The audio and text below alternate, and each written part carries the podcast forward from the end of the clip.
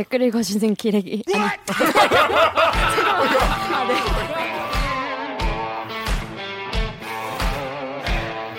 아, 댓글 읽어주는 기자들. 기레기 아닙니다. 지금 여러분은 본격 KBS 소통 방송 댓글 읽어주는 기자들을 듣고 계십니다. 어, 너무 낙관적으로 봐서도 안 되지만 음. 다 싸움이라는 게 붙을만 하니까 붙는 거 아니에요? 근데 이번 견적 한번 제 그러니까 이번에 우리 이제 문재인 대통령이 이제 우리는 지지 않을 거다라고 말을 하면서 뭔가 이제 뭔가 아 이제 좀 붙어보자 약간 이런 느낌의 어떤 말씀하셨는데 김현장 기자 말대로 아 이제 우리가 좀 약간 등치가 옛날같이 그냥 맞고 그냥 이럴 수 있는 게 아니다라는 걸 이제 우리 정부도 뭔가 좀 체감을 한 것 같아요. 그런데 누리예외 양념 통당님은 또 일본이랑 싸워 승산, 승산이 없으니까 코스피가 2%나 폭락한다. 아이고 블랙몬데이다. 아이고 일본에 행복해야 한다. 응 사실 국제적으로 다 떨어짐. 느그드 그렇게 좋아하는 니케이 2.35% 떨어짐. 프랑스 독일 3% 넘게 떨어짐. 야 미중 무역 분쟁 때문에 그런 거야 임마. 퇴, 토착 외국 새끼들아라고. 이것 때문에 그런 거 아니야, 임마. 그래서 요즘에 뭐 환율도 확 지금 막 왔다 갔다 하잖아요 지금. 어, 그러니까 이, 이런 건 왜? 환율은 달러화에 대한 원화의 환율이 올랐다 내렸다 이런 복잡하니까 그냥 우리 돈값으로 칠게요. 그러니까 그렇죠. 우리 네. 돈값이 떨어지는 건 안 좋은 거예요. 물론 우리 돈값이 떨어지면 어, 수출하기는 유리해지지만 이렇게 급격히 떨어지면 그건 안 좋은 건데 그건 이제 들으신 것처럼 뭐 워낙 여러 복합적인 변수들이 있지만 단기적으로는 어 환율 조작국으로 어 중국이. 중국을 저, 저 지정했죠. 지정하면서 어, 전 세계 시장이 야 이제 미중 무역 전쟁이 언젠가 끝나겠지 했는데 그냥 트럼프 대통령이 냅다 뺨을 한대 때린 거예요 중국에 그러니까 이제 전 세계 자본시장이 흔들렸고 우리 증시도 흔들렸고 그래서 이, 런 환율이 이렇게 지금 우리가 확 이제 달러 가치가 오르고 우리 원화가 떨어진 거잖아요. 음. 최- 어제 오늘. 근데 이게 일본 때문에 그런 거냐 진짜 그그 이야기 아, 그렇지 않아요. 네.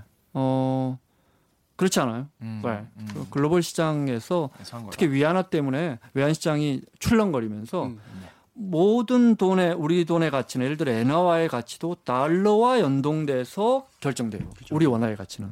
그러니까 우리와 달러와 가치 달러와 가치가 그런데 상대적으로 올라가다 보니까 우리 원화 가치가 상대적으로 떨어진 거예요. 뭐 단순히 얼마 갑자기 우리 원화 가치가 떨어졌다 해서 이게 뭐 아베 때문이다. 이거는 논리적으로 맞지 않아요. 그렇습니다. 지금까지 현황을 한번 경제적으로 한번 짚어, 짚어 봤고요. 네. 지금부터 약간 경제 얘기는 아니긴 한데 자 우리가 좀 봐야 할 얘기를 한번 얘기를 해볼게요. 강경수 기자 여기 엠팍 댓글 읽어주세요. 엠팍의 아이스 커피님께서 백색 국가 제외 후 특징 별별 부류 다 등장. 네, 그 중에 한 분이 우리 이제 주옥순 엄마 방송 대표님 유명하신 분이죠. 발언인데 이분이 사과하신 분. 아베 수상님 국민의 한 사람으로서 진심으로 사죄를 드립니다. 아, 제 입으로 읽기도 싫네요. 어. 일본 파이팅. 내 딸이 일본의 위안부로 끌려가도 일본을 용서하겠다. 미쳤네요. 이런 네. 이런 말씀하셨어요. 자, 그 다음 댓글. 여기에 대해서 엠팍의 데비안님이 사람도 아니다 진짜. 진짜 그 다음 댓글도 method 댓글. method 댓글. 순간적으로 강병수님이 이렇게 읽을 뻔했어요. 클리앙의 레빗버니님께서 구한말 일진회 활동이 딱 저랬죠. 안중근이 이토 히로부미 암살했을 때 일진회 주도로 사죄단을 구성했던 것도 있었고 자, 이게 김원장님 저희가 늘 딜레마예요. 그러니까 이런 발언들을 우리가 소개를 하고 뉴스에서 소개를 하고 이렇게 하는 것이 과연 맞는가? 이제 선- 이게 김원장 기자 지금 프로그램 하나 본인이 맡아서 하고 계시잖아요. 그러면 이런 거에 대해서 우리 이런 거 안 해요. 어 죄송합니다. 그러니까 좀 그래서 이런 거를 하- 다루는 것 자체가 이게 이분들한테 우리가 힘을 실어주는 건가 싶어서 좀 싫기도 한데 사람들의 또 가만히 이- 있자니 또 빡치고 비- 사람들의 비난도 관심이잖아요. 근데 이 사람들은 그걸 먹고 살거든요. 음. 그래서 근데 여기 그- 전 클리앙 이 레이퍼님 댓글 보면 이제 이 사죄단이라는 게 실제로 있었거든요. 그때 이때 이토이오미 암살 이제 우리 안정근 의사가 이거를 암살했을 때 우리가 도쿄에 가서 천황을 직접 뵙고 사과를 드려야 된다. 이거를 결성을 해가지고 모, 모금을 해가지고 갔어요 예전에. 그래서 참 어느 시대나 있, 있구나. 이런 사람은 있구나 싶더라고요. 역사는 좀 반복되네. 근데 이런 분은 저희가 원래는 그 이제 이현주 의원에 대해서도 유니클로 이야기하면 네. 유니클 얘기하면서 이현주 그럼 어떻게 생각해요? 오기정 기자 어떻게 생각해요?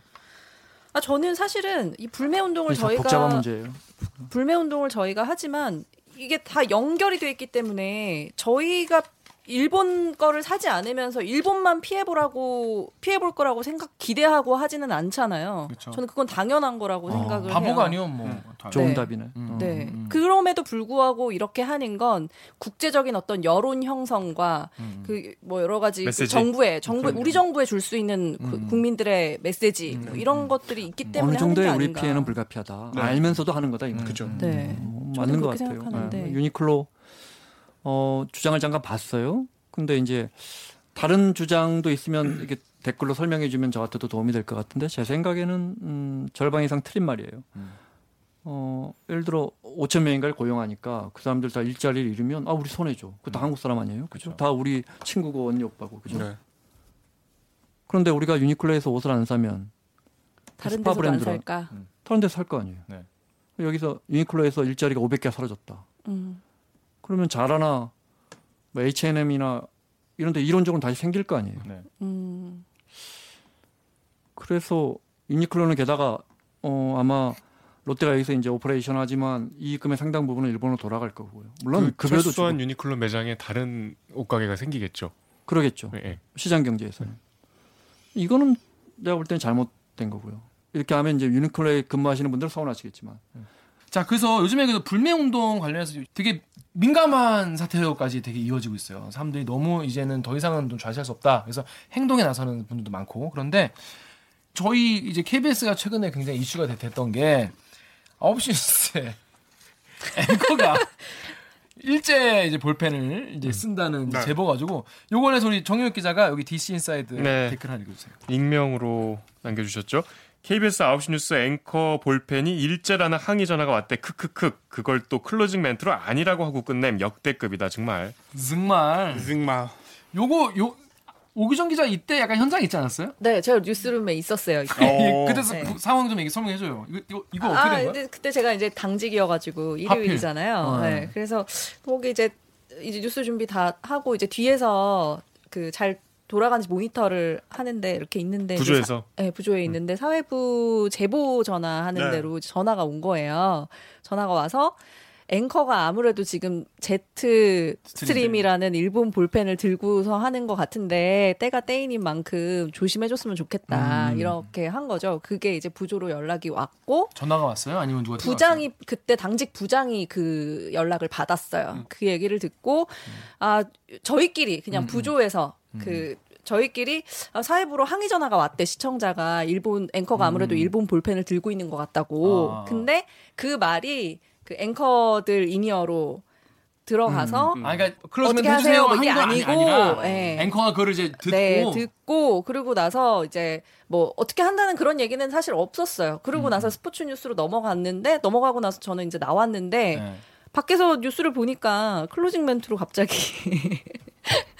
네, 국산입니다 하시더라고요. 어. 정현욱 기자 어떻게 생각해요? 이게 사실 좀 과하다는 지적들도 많이 있었잖아요. 음. 근데 저는 앵커로서 정말 훌륭한 클로징이었다고 생각해요. 이게 음. 뭐 사실 일제를 쓰면 안 됩니다 이런 메시지도 아니었고 음. 그런 어떤 시청자들의 항의가 있는 건 팩트고 그런 정서도 분명히 우리가 있고 거기에 대해서 그냥 시원하게 지적을 해준 거는 정말 좋았습니다. 저는. 저도 그때 그 클로징을 보면서 그러니까 불매 운동에 동참하는 시청자의 항의 전화까지도 AS를 해준 거지. 항의 전화가 왔다. 근데 이게 국산이다. 이게 끝이 아니고 항의 전화가 와서 이 지금 분위기가 얼마나 엄중한지를 내가 느끼겠다라는 멘트를 했어요. 하지만 이 펜은 국산이다라는 fact check까지 완성도 있는 closing 짜임새가. 멘트를 했다. 저는 저는, 그렇게 생각이 들거든요. 저도 진행을 7, 8년째 하고 있지만 가끔 opening이나 closing을 하는데 네. 다 미리 써서 들어가지 그렇게 보통, 네. 어, 애드립으로 하는 경우는. 거의 없었던 것 같고 일단 우리식 표현대로 하자면 표현이 매우 간결했고 음. 그걸 떠나서 근데 일본에서 전 굉장히 훌륭한 클로징이었다고 생각하고 근데 이게 막 우리 KBS 기자들이 KBS 기자 앵커를 이 칭찬하니까 좀 그런데 그러네요. 어 일각에서 아니 그럼 KBS 카메라 스튜디오 카메라도 일제인데 그건 일제라고 왜 말 안 냐 이런 지적을 하는데 어, 논리적으로 보면 맞는 것 같지만 사실 우리가 불매 운동을 하면서 타고 있는 일본 차, 뭐 집에서 쓰는 일본 제품을 버릴 수는 없는 거잖아요. 그런데 KBS 앵커가 그 쉬운 일본 볼펜 하나 안 쓰는 걸 못하나라는 국민들의 지적. 이거는 국민들의 정서를 엿볼 수 있는 부분이죠. 그렇죠. 그 부분에 대해서 앵커가 해명함으로써 국민들의 정서를 보여줄 수 있는 부분이었기 음. 때문에 네. 스튜디오 카메라가 일제인 거하고는 다른 문제로 봐요. 결이 다른 문제죠. 아니 최근에 아닌가. 무슨 신문 보도에서도 뭐 강경화 장관 차가 일본 차고 뭐 이렇게 쫙 리스트를 해놨더라고요. 그거에 관련 관련 댓글 루리앱 니코오시님 댓글을 우리 오기정 기자 읽어주세요. 있었어요. 누리웹의 니코 오시님이 이제는 정부 인사 가족들 차 브랜드까지 조사해서 까네. 네, 이게 뉴데일리 기사인데요. 제목이 이제 문재인 정부 고위직 48명 일본차 소, 유 이래놓고 반일이라는 기사예요. 아니 그러니까 이런 이 기사를 이렇게 뭐 야당 의원이나 당직자들이 막 SNS에 공유하면서 대단히 이렇게 개탄하는 막 글을 올려요. 아, 그래요. 그럼 전 보면서 너무 일단 화가 나고 네. 좀 약간 뭐랄까요? 굉장한 거부감이 들어요. 음. 이게 어떻게 이렇게 연결이 됩니까? 이게 지금 고위직이라고 하는 사람들을 다 망라를 하고 그분들의 가족들까지 다, 그러니까 이거 재산 공개가 있으니까 그 고위공직자 천 명을 조사한 거예요. 천, 천 명. 천 명 중에 48명이 일본차 갖고 있는 거예요. 지금 우리가 일본의 일본 제품을 불매하기 시작했는데 지난달부터 네, 그렇죠, 어, 7월 1일부터 어, 수출 규제가 시작됐으니까 우리 국민들이 진짜 불길처럼 하고 있는데 그렇죠. 과거에 일본에 갔다 왔다거나 과거에 일산 뭐 시계를 갖고 있었다거나 네. 이런 사람을 비난할 수 있느냐? 그렇죠. 굳이 이해하자면 이제 이런 기사나 뭐 그쪽 주장을 하는 분들은 이런 이러면서 그렇게 반일 정서에 편승해서 이렇게 극단적인 대립 구도로 몰고 가는 거는 좀 자가당착이다 이렇게 생각하시는 것 같아요. 그렇게 주장하고 싶은 것 같아요. 네, 근데 이거는 일단 기본적으로 아 그러면 내가 일제를 이를테면 도요타를 10년 전에 산 거를 이렇게 팝니까? 그러니까. 그러니까요. 네, 저는 기본적으로 우리 관료나 정치인들이 청와대도 물론이고 일본 제품을 쓰지 맙시다 이런 건 신중해야 한다고 생각해요. 국제 에, 무역 질서에 음. 위배되기 때문에 기본적으로 우리가 지금 자유무역을. 어 바탕으로 해서 일본 정부의 부당함을 요구하고 있잖아요. 저 저 설파하고 있잖아요. 그죠? 네. 그런데 우리 국민들은 지금 자발적으로 이 운동을 하고 있고 네. 이것이 완벽한 운동이 아니더라도 일본의 부당함에 대해서 국민들이 보여줄 수 있는 최소한의 움직임이란 말이에요. 몸부림이란 말이죠. 네. 근데 그걸 굳이 그렇게 아니 완벽한 정책이고 제도라고 저 움직임이라고 저는 운동이라고 생각하지 않아요. 네. 많은 부작용이 있어요. 네. 네. 근데 우리가 이 이거 우리 국민들이 이거라도 보여주지 못하면 못 살겠다 해서 지금 그렇죠. 보여주는 거잖아요. 네. 이걸 왜 폄훼해요? 그렇습니다. 아니 주- 주말에 기억나시잖아요. 그때 이해찬 대표가 사케 마셨다는 그 기사를 처음에 더 팩트란 데서 단독이라고 해 썼어요. 그래서 몇 시간 뒤에 막 무슨 모 정당에서 논평이 나오고 어, 네. 굉장히 문제가 커지더라고요. 그래서 네. 아 이거 참 저는 그래서 같은 맥락으로 어, 어떤 일식 어떤 식당에서는 우리 가게에서는 일본 손님 받지 않습니다. 근데 네네. 저는 이것도 같은 맥락으로 옳지 않다고 봐요. 그 아. 차원에서 중구청장께서 서울 중구청장이 이 No Japan 플래카드를 쫙 걸었다가 6시간 만에 철거를 하지 않았습니까? 관련 댓글 우리 엠팍의 엠팍 댓글 좀 읽어주세요. 요 엠팍의 엘빈 토플로님께서 일본은 지금 얼씨구 하고 좋아라 방송하겠네요. 네, 다음 댓글. 루리웹의 세상은 점점님께서 다짜고짜. 이 다짜고짜 노제팬 붙여놓으면 유태인 출입 금지랑 다른 게 뭔지. 네, 라고 했습니다. 예. 자, 이 핫하게 붙으려 했다가 쿨하게 철회했다 이렇게 본인의 페이스북에 쓰시고 어, 이렇게 하셨던 아니 거 이런 거잖아요. 우리가 베이징 놀러 가서 왕푸진 거리를 걷는데 사드 싫어요. 한국인 출입 금지 이렇게 써 있을 때 그렇죠. 우리 감정이 어떻겠어요?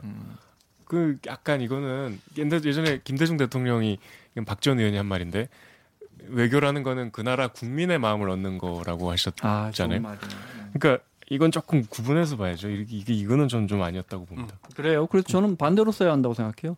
저는 어, 아베의 어, 그쵸. 경제 도발을 반대하지만 네. 우리 가게를 찾는 일본인 손님은 환영합니다. 환영한다. 이렇게 써야 한다고 봐요. 어, 얼마나 멋있는데요. 얼마나 아베가 아픈 그러니까. 아픈 그치, 문장이에요. 진짜. 그죠? 어. 아베가 초라해지잖아. 그러니까.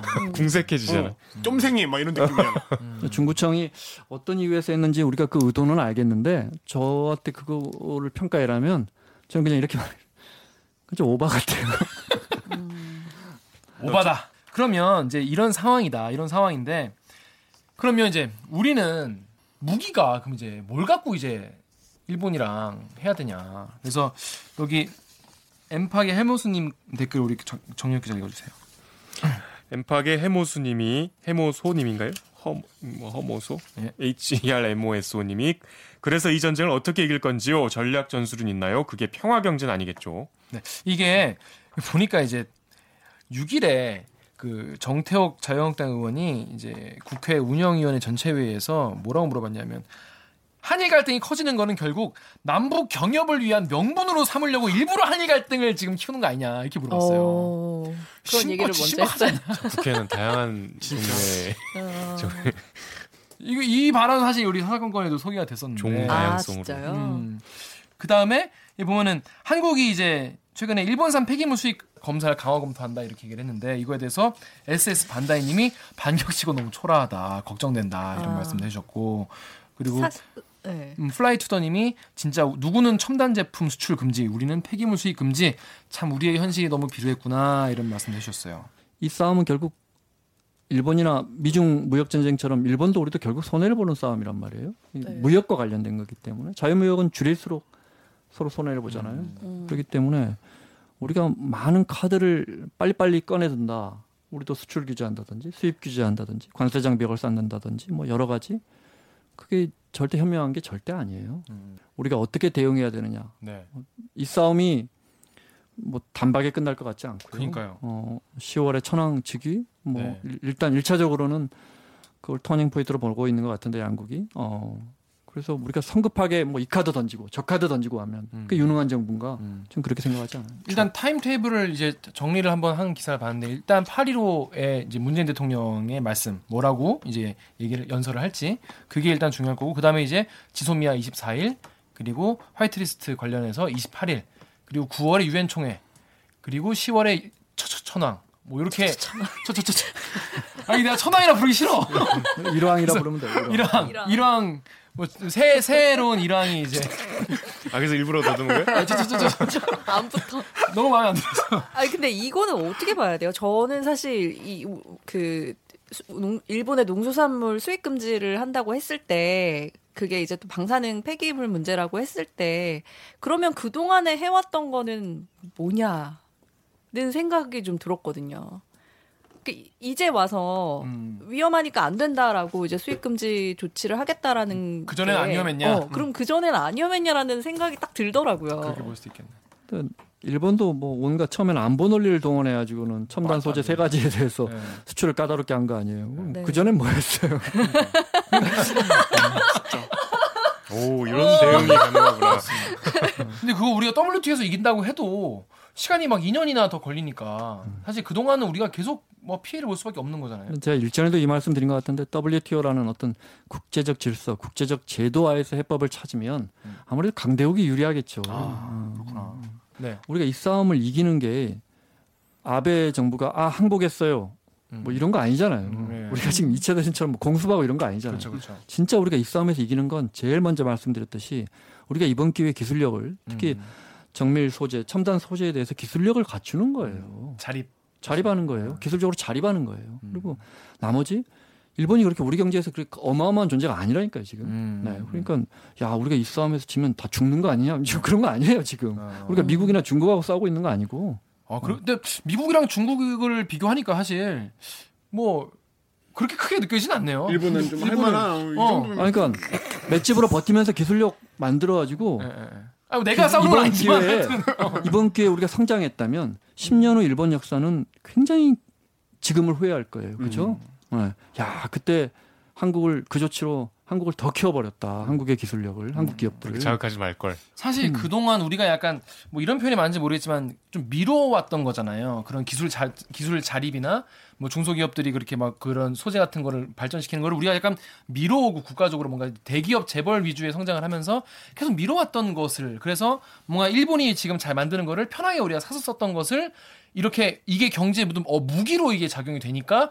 아 이거는 안 돼. 우리 예전에 무슨 뭐 무슨 뭐 쌀을 쌀 농사 계속 지어야 된다는 게 무슨 식량 무기화 뭐 이런 것 때문에 우리가 지어야 된다는 그런 얘기 했던 것처럼 아 이런 것도 무기화될 수 있구나라고 해서 우리가 이번에 약간 정신 차리고 그동안 미뤄왔던 숙제를 지금 막 빨리 하는 그건 제가 하고 싶은 말이 바로 그런 부분이에요. 복싱으로 따지면 우리가 그동안 잘 싸웠는데 이 오른쪽 옆구리가 계속 약했단 말이에요. 근데 이제 일본 이번에 세게 때리니까 우리가 알았어요. 여기가 약하다는. 걸 알아, 알았던 거죠.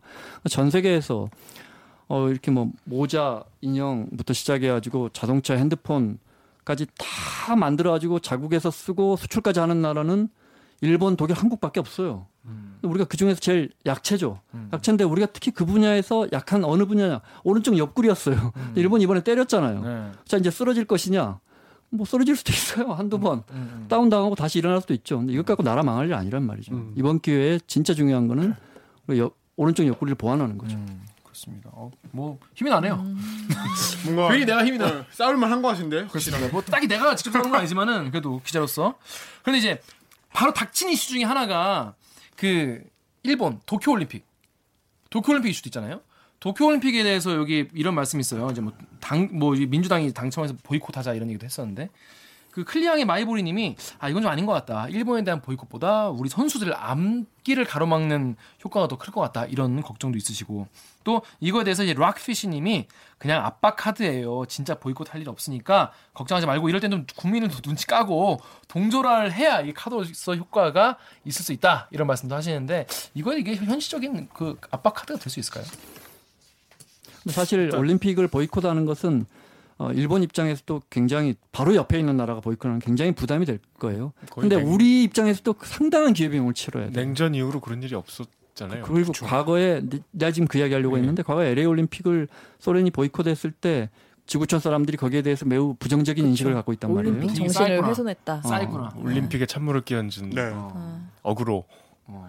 근데 우리가 오히려 출전하면은 이제 일단 올림픽 자체가 엄청 재밌어지고 모든 종목이 다 한일전이 생기고 우리가 잘 해갖고 일본을 압도해서 그 긍정적이야.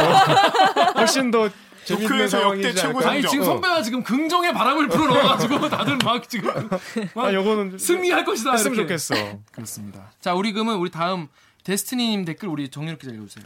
데스티니님께서 북한이고 나발이고 미국이 중국 환율 조작국 지정한 게 가장 큰 뉴스임. 미국과 중국이 양국 세계 GDP의 절반을 차지하는데 이 미국이 이제 중국에 대해 경제 전면전을 선포한 상황이잖아.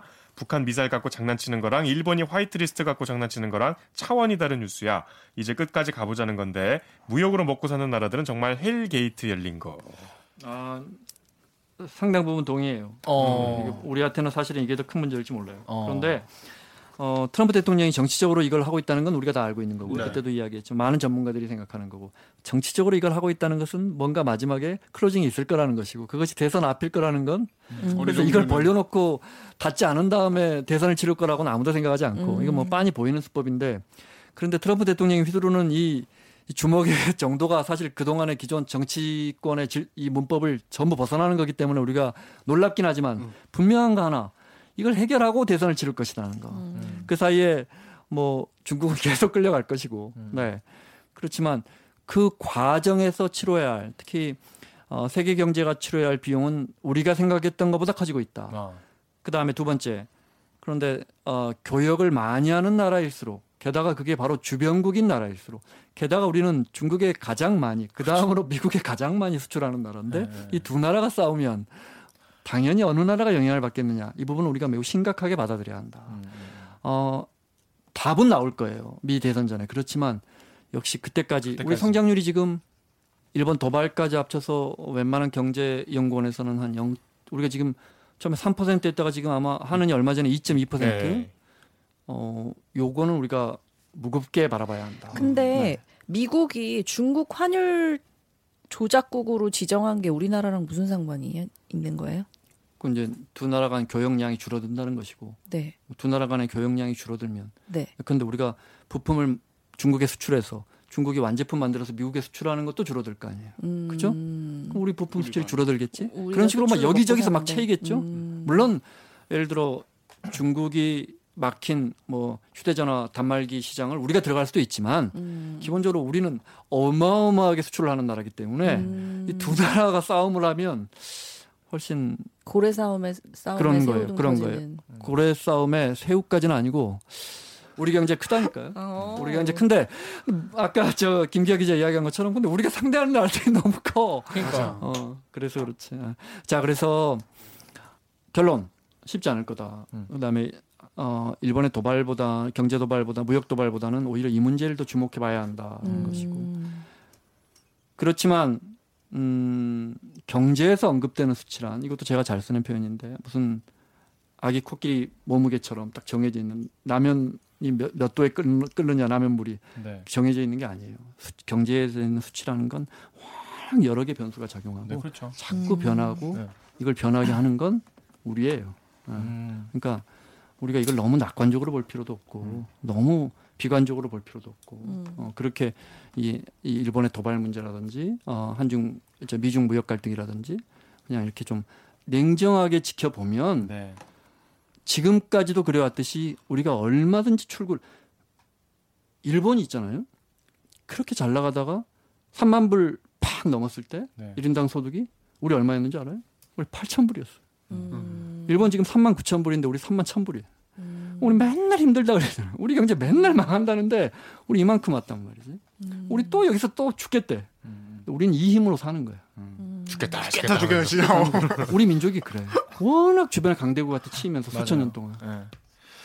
그렇습니다. 지금 그런 상황이고 지금 미중 무역 갈등도 잘 봐야 된다. 그런 말씀 들었습니다. 자, 우리 지금 그러면 다음 주에 또 나오셔서 미중 할게 많아. 이렇게 원영 선배 뽕 뽑는 거예요. 정치해라. 왜 경제를 하려고 그래. 그러니까. 정치가 정치. 자, 저희가. 또 정치하면 좀 복잡한 사정. 자, 김원장 기자 오늘 그래서 지금 뭐 네 번째 출연 그리고 지금 출연. 이번에 그리고 정말 중요한 이슈, 좀 엄중한 상황에서 또 나오셨는데 오늘 어떻게 방송 해 보시니까 어떠셨는지 한 말씀 소감 좀 부탁드립니다. 어, 나늘 말씀드리지만 어, 언제든 불러주시면 네. 아는 건 음. 없지만 열심히 설명할게요. 그리고 그 가급적 우리 저 청취자분들이 보내주신 댓글 다 읽어보려고 해요. 아. 오. 그리고 사실 거기서 좋은 의견 있잖아요. 제가 다른 프로 가서 또 내 의견처럼 말해요. 여러분 저작권 요구하셔도 될 것 같은데. 그러니까 많은 많은 좋은 의견. 올려주세요. 네. 네. 아니 좀 사사건건 끝나고 꽤 지금 녹화 시간까지 긴 시간 기다리셔야 되는데 그러니까 아유, 죄송해요. 힘들지 않으셨어요? 아니 내 나이가 되면 이 시간 졸립다니까. 오늘은 아, 너무 즐거워요. 예, 네. 오늘은 그래서 일찍 보내드리도록 하겠습니다. 정말 감사하고요. 자, 오늘 방송도 참여 방법 알려드리면서 마무리하겠습니다. 기자님들. 자, 무더운 여름에 속 시원한 방송이 되고픈 이 댓글 읽어주는 기자들은 매주 목요일과 금요일 유튜브, 팟빵, 아이튠즈, 팟티, 네이버 오디오 클립, KBS 라디오 앱 콩의 팟캐스트를 통해 업로드됩니다. 매주 일요일 오후 5시 5분 KBS 일라디오에서는 인터넷 방송과는 또 다른 매력의 순한 맛 댓읽기도 방송되고 있습니다. 스튜디오로 소환하고 싶은 기자가 있으시다고요? 방송 관련 의견은 인스타그램, 유튜브, 팟빵 계정에 댓글을 남겨주세요. KBS 뉴스 좋았어. 아! 또 만나요. 꼭